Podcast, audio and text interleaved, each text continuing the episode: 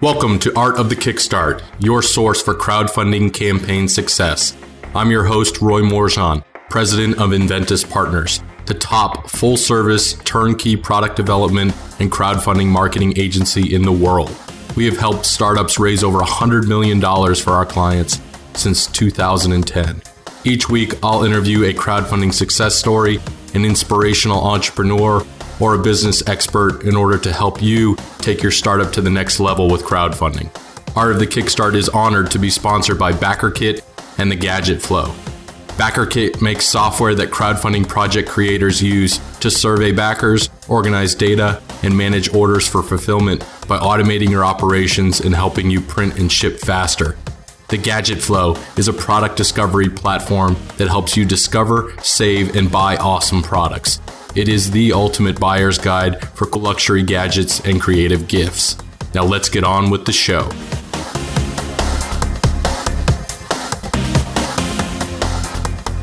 Welcome to another edition of Art of the Kickstart. Today I am honored to be joined with Cathy Cao with Vinci 2.0.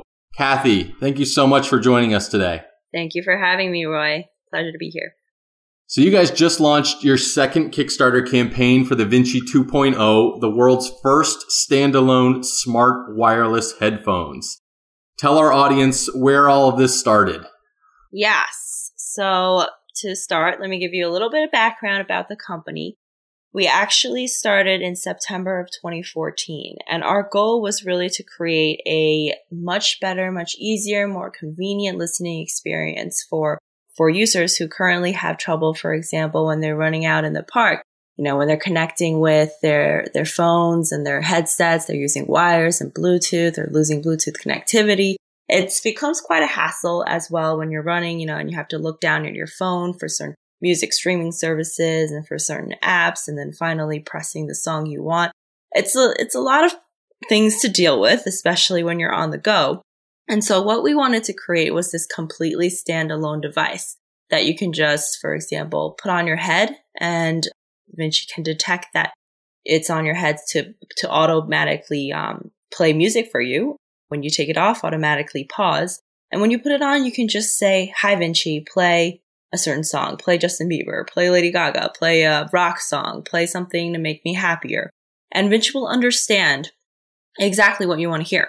So this is tailored based on your previous listening history, but also based on a bunch of kind of body status uh, features. For example, we have a heart rate sensor in there. We have um, a accelerometer, pedometer. So Vinci can track, you know, your heart rate, your uh, number of steps, and kind of what you want to hear at the moment. So it's a device that understands how the user wants to listen to music, but also how the user, or what kind of music rather, the user wants to listen to.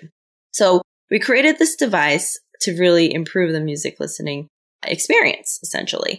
And with the, the 1.0, which we launched last year as well on Kickstarter, that one did nearly a million in 37 days. And that one was over the ear. It was, we focused a lot as well on, on the sound quality, on a lot of the different other features for UI. For example, there's also a touch control feature so essentially, you can just swipe uh, forwards and backwards to change tracks and swipe up and down to adjust the volume. So very easy to use, very interactive, and very simple UI. Yeah, this, this product is awesome, Cathy. I mean, you guys raised, you know, we're, we're at about a half a million so far in the campaign. We're trending to, to raise almost, you know, about a million again on this one. What's interesting is you guys, you know, hit the campaign goal. I think we raised $100,000 in four hours and you hit the campaign goal within six minutes you know, obviously you, you had a pre-existing community to be able to tap into. And you guys also held a, a launch party in New York City and got some video testimonials from users. Talk about, let's talk about the launch of the campaign and why you guys have been so wildly successful.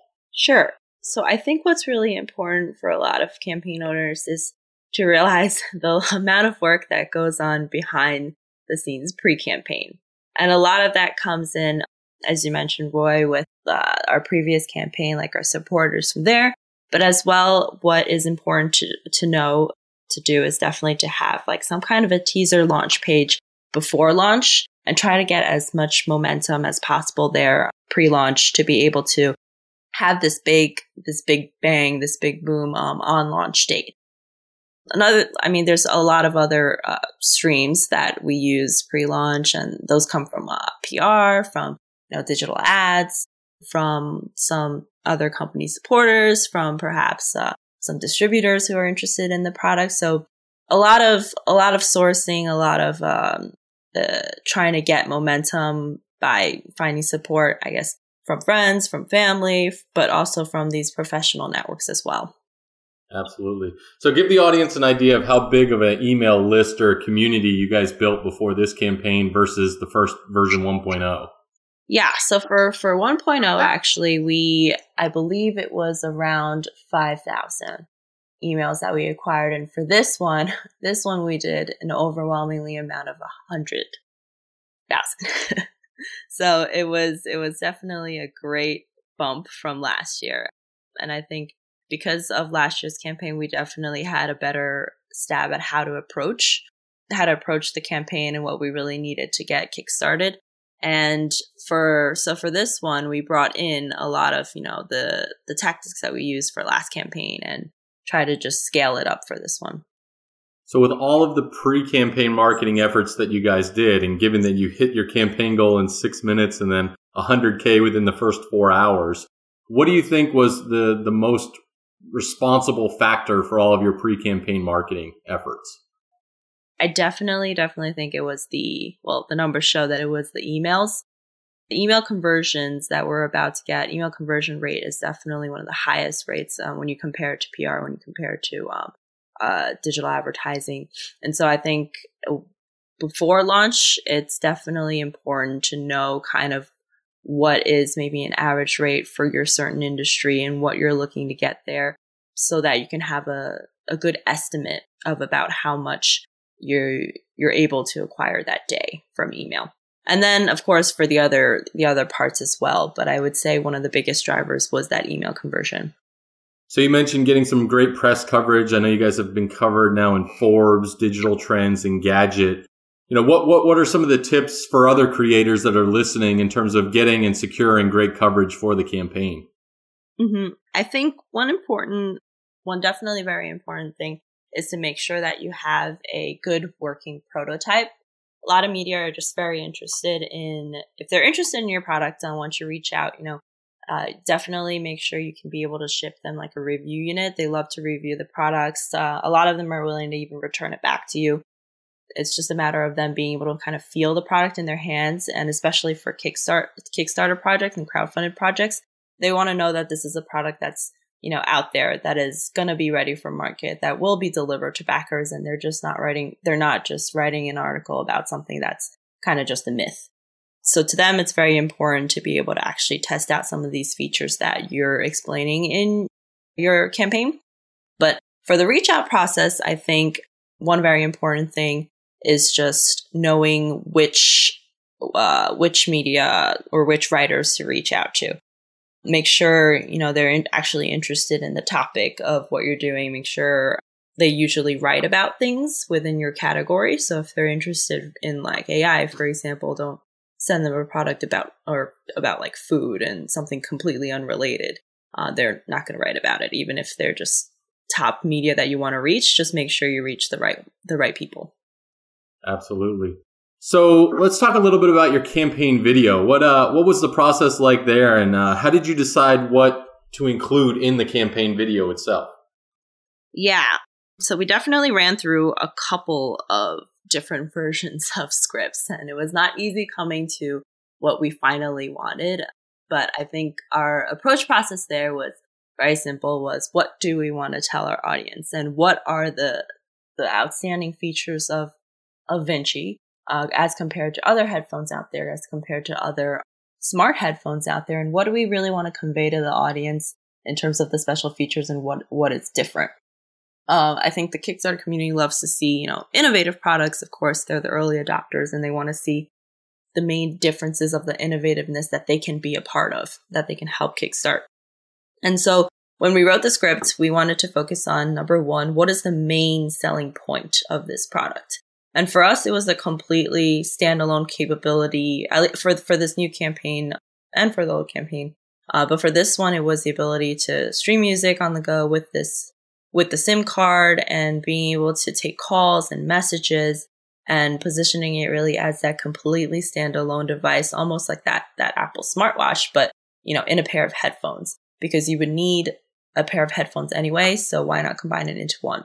So we wanted to take kind of this route and make the user understand that this is something that, you know, could potentially replace your phone, especially when you're engaging in high activity, uh, high level activities where you can't always look down at your phone all the time, and especially when you're running outside or you're in the gym. So wanted to really convey the usefulness of that there and trying to think of some of the scenes that is most uh, most suitable. And for a lot of this, also we looked into our audience from our last campaign and try to see you know which which audiences did our product convey the message to most clearly, which audiences were more more interested in the product, and which scenarios and environments and scenes and activities were they interested in. So we ended up coming down to a couple to jogging outside, to uh, um, cycling uh, outside, and to dancing, uh, which you might have seen in the video as well. a couple more um, commuting. Some scenes we ended up actually taking and cutting out because we just felt that the video was kind of dragging and getting a little bit too long as well. So we ended up keep we ended up cutting the video from three minutes and forty seconds to one minute and uh, fifty eight seconds, I believe, is now.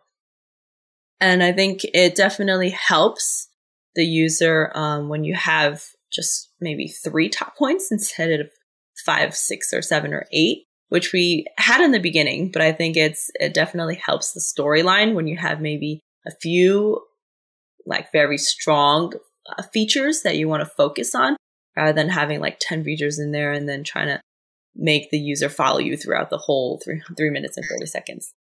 Yeah, absolutely. So I noticed on this campaign, about a third of your backers are new backers. They've never backed a Kickstarter campaign before, which is always interesting to us. Did you find that the marketing or the messaging in terms of your target market or audience has changed while the campaign has been active? I think I wouldn't say there was too much of a huge change. I would say that last year we we maybe focused our ads a lot more on on Kickstarter and on crowdfunding and on people who are early adopters. I think for this product, being also that Apple just launched their smartwatch as well, we took a little bit a little bit more of a tweak and I want to say try to target some mass consumers as well, like purchasers of that Apple smartwatch or some very similar products within the category of this standalone device. So I would say, yeah, probably a little bit we changed, um, but I think like some of the main main interests and activities were the same. For example, fitness focused, sound. Yeah, I think like those were the main two. Those were the main two: jogging, uh, cycling. But yeah.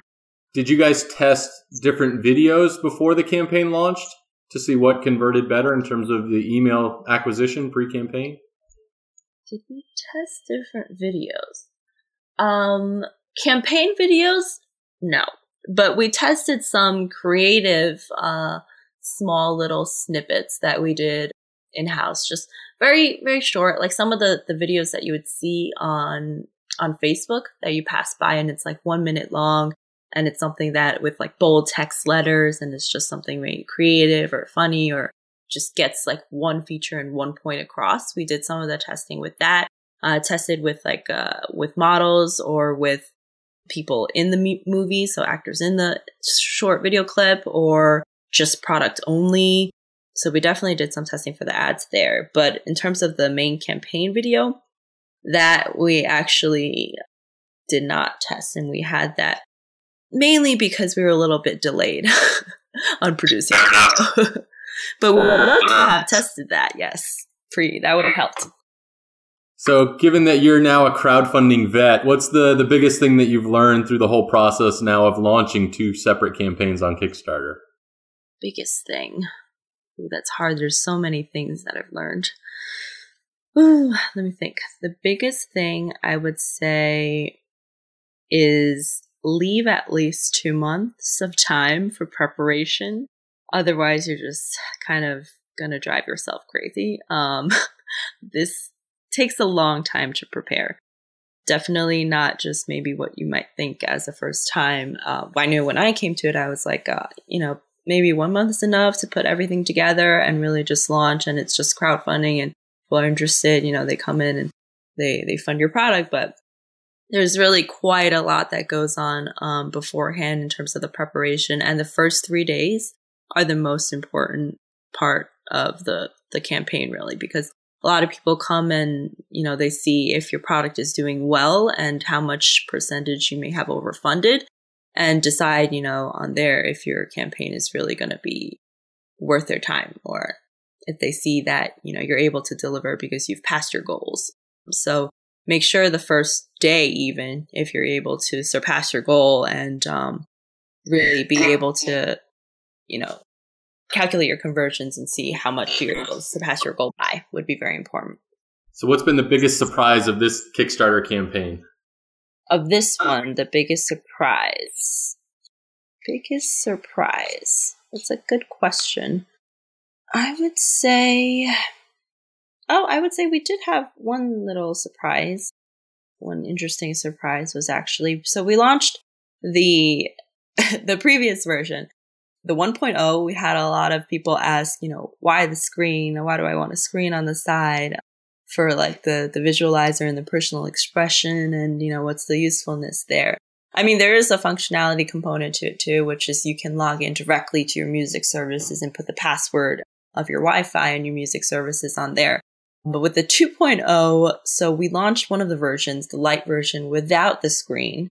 And then we had people come in and the backers come in and, you know, ask, why is there no screen on here? You know, we really want the screen. That's one of the reasons why, you know, I backed the other version instead. And I just really would wish there was a screen on there. So that was something that came really surprising to us because we thought that people, you know, were complaining about why there's the screen there and what's the purpose of the personal expression component. But that ended up being something that people really wanted. And so we included it back in there. Uh, so that, yeah, that was pretty funny. Interesting. You can't please them all, right? yeah. So where where are you guys headed next when this project ends? What's 3.0 look like? Yeah, well, that is um that's still a little early. I would say there's definitely plans to do a 3.0 and we have some ideas in place. Still too early to release because we have like just some wild ideas thrown together, but probably I would say within a maybe a couple or a few months, uh, we'll have a better idea. Awesome. Well, allow me also to congratulate you on being a 2018 CES Innovation Award honoree. That's uh, quite a badge of honor to get. So, congratulations on that, Cathy. Thank you, Roy. And yes, we will be there. Our product will be showcased in the Innovation Awards Center. I think it's center, but We'll also be at booth number 51680 if anyone wants to drop by in the Sands Expo of um, the convention center. Yeah. Awesome. Well, we're looking forward to getting a demo of that when our team heads out there. Cathy, this is going to get us into our launch round where I'm going to rapid fire questions at you. You good to go? Good to go. I'm ready. So, what inspired you to be an entrepreneur? Uh, I think quite a lot of things, but I think one one thing actually is probably my father. He was in the textiles distribution and manufacturing business, and he was an entrepreneur his whole life. And I think just seeing him, you know, just self learn a lot of these aspects from like, um, you know, how to do distribution in, in America coming from this small, tiny village in China and how to um, set up, you know, all this process without knowing everything was just kind of uh, amazing to me. And so I've always wanted to be a self learner and I've just felt very motivated when I have something that I'm very passionate about. So if you could have a meal with any entrepreneur throughout history, who would it be? Ooh, probably Elon Musk. I think he's just very diverse and has done things in all different kinds of industries and being able to create great impact in all of them. And it's just pretty amazing. I want to hear a lot about how his mind works. um, yeah. Are there any business books or books in general that you would recommend to our listeners? For entrepreneurs and startups, I would say the lean startup. That's definitely been, ah, I forget who, ah, I forget the author's name. Um, yes, Eric Ries, the lean startup. I think that's a great, great book um, in terms of learning how to test, how to um, how to start, how to test, how to uh, iterate on your idea, how to create a minimal viable product. And I think that has been very helpful in terms of a read, in terms of starting a company and really seeing how to improve across all different functions. Absolutely. Yeah, I had the uh, the wonderful chance to interview Steve Blank a few weeks or a few months ago now at Web Summit, and uh, you know he's one of his teachers. Um, so really interesting to hear the perspective from the the teacher, the educator side on that. Last question, Cathy, in the in the launch round, what does the future of crowdfunding look like? I oh, good question. I think for for me because I've always I've been a lot in the hardware space. I think but there's also a lot of gaming companies out there. I really think it's endless possibilities, definitely crazy um, amounts of ideas coming out every single day. I think crowdfunding is wonderful and I don't think I think it's just going to grow from here. I think there's a lot of companies still getting into this space, whether it's uh, companies that are actually the manufacturers or companies that are supporting startups in terms of the fulfillment process or companies as you know roy yourself like with this with the the marketing agencies um, pr agencies i think there's a lot of support here and that's why i think it's going to grow. I agree cathy. Well this has been awesome. This is your chance to give our audience your pitch. Tell them what you're all about where people should go and why they need to go buy some vinci 2.0s on kickstarter all right. Yep. So Vinci 2.0 is again a completely standalone headphone product. It has the ability for you to stream music directly on the headphones, take calls, answer messages. There's a personal trainer inside. It has very simple, easy gesture control, voice control, and uh, bone conduction mic as well. So this gesture control and bone conduction mic is something that's actually not been seen before in traditional headphones. And with all these features, really actually only comes down to a price that's starting at $89.